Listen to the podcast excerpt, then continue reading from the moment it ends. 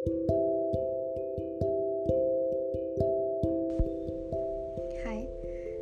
मेरा नाम डॉक्टर रूपाली है। पेशे से तो मैं एक डॉक्टर हूँ, पर कभी कभी खुद से ही बातें करती हूँ। जब बहुत अकेला महसूस होता है तो अपने शौक के लिए कहानियाँ और कविताएँ लिखती हूँ। आज मैं आपको सुनाने जा रही हूँ, अपनी ही लिखी एक कविता।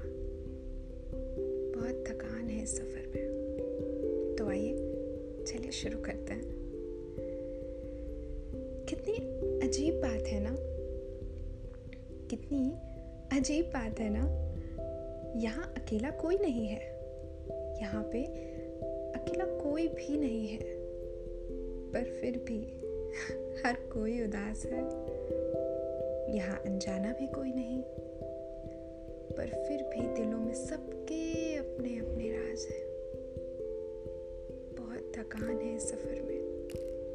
हाँ बिल्कुल सही सुना आपने।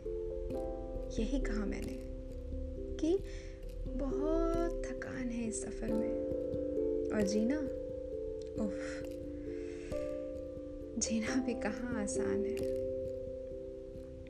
कहने को तो एक लंबा चौड़ा कारवा मेरे साथ है।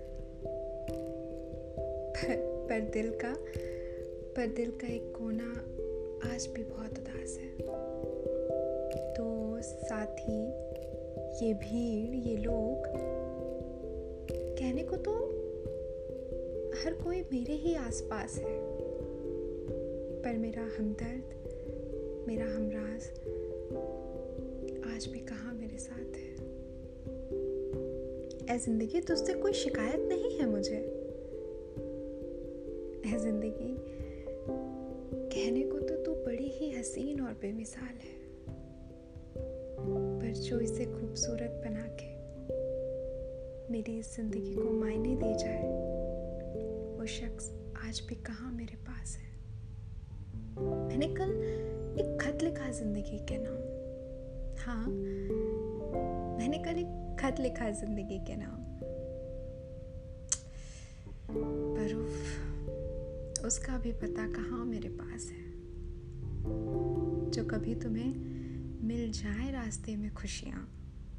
हाँ जो घर कभी रास्ते में मिल जाए तुम्हें खुशियाँ तो पूछ लेना उनका पता।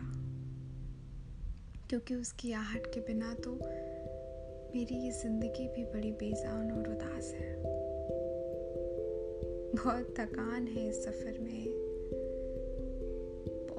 थकान है इस सफ़र में। और जीना? जीना भी कहाँ आसान है।